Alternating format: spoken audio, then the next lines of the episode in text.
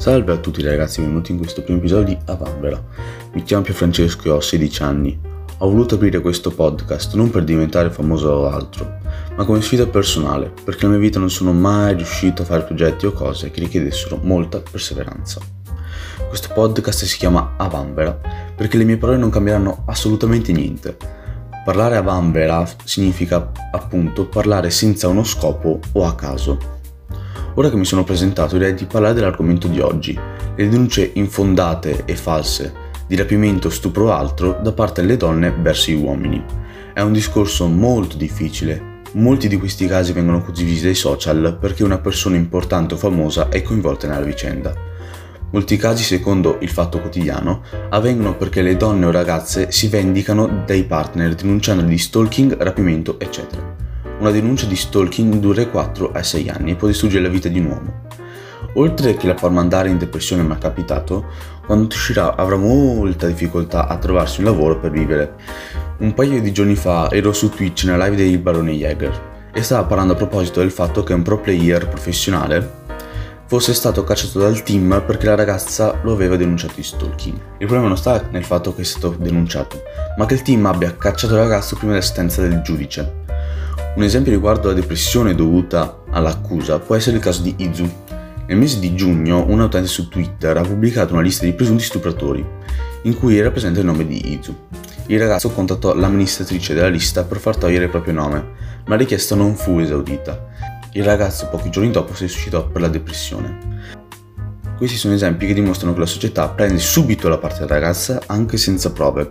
Questo comportamento è ingiustificato e paraculo secondo la mia opinione.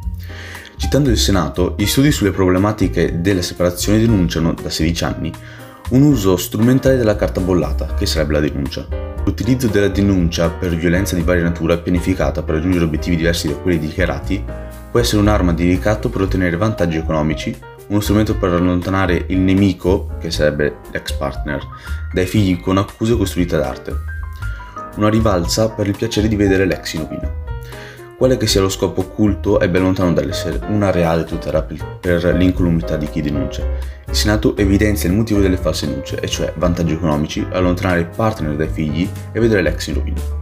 Io mi chiedo come mi sentirei se avessi un potere del genere in mano. Ovviamente non giustifico chi ne fa uso improprio, ma sapere di avere un asso nella manica, diciamo quasi infallibile, potrebbe rendermi molta sicurezza. Fortunatamente sono poche le donne che fanno uso di questo inganno per sistemare problemi col partner o con l'ex. Il Senato continua. Chi invece le inventa e le utilizza in tribunale per scopi diversi da quelli dichiarati non nuoce solo ai figli o all'ex coniuge. La falsa denuncia insulta in primis chi una violenza l'ha subita davvero. Mille vittime di stupri o, e o percosse non possono essere messe sullo stesso piano della persona che si morde le labbra e corre in ospedale a denunciare l'ignaro ed incolpevole partner. Il Senato evidenzia il rispetto quasi assente di chi ha ricevuto veramente queste sciagure. Sfortunatamente non esistono punizioni a chi denuncia falsamente. È una cosa che bisognerebbe regolarizzare e gestire meglio. Può sembrare una regola forte, ma l'unico modo per fermare questi eventi subito è avere il cosiddetto pugno di ferro. Se venisse fuori che l'accusa era falsa, secondo me, il denunciante dovrebbe ricevere la pena del denunciato, Può sembrare una regola troppo forte, ma è l'unico modo per fermare subito questi eventi. Certo è possibile che molte donne ricevano percosse o stalking ma non abbiano le prove, ma questo non giustifica le altre donne che ne fanno uso improprio. Perché questo fenomeno di falsa denuncia sta diventando incontrollabile e troppo utilizzata.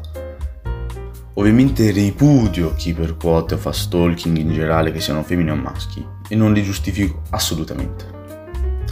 Bene, grazie ragazzi per avermi seguito per questa mini puntata perché non è durata molto e ci vediamo alla prossima.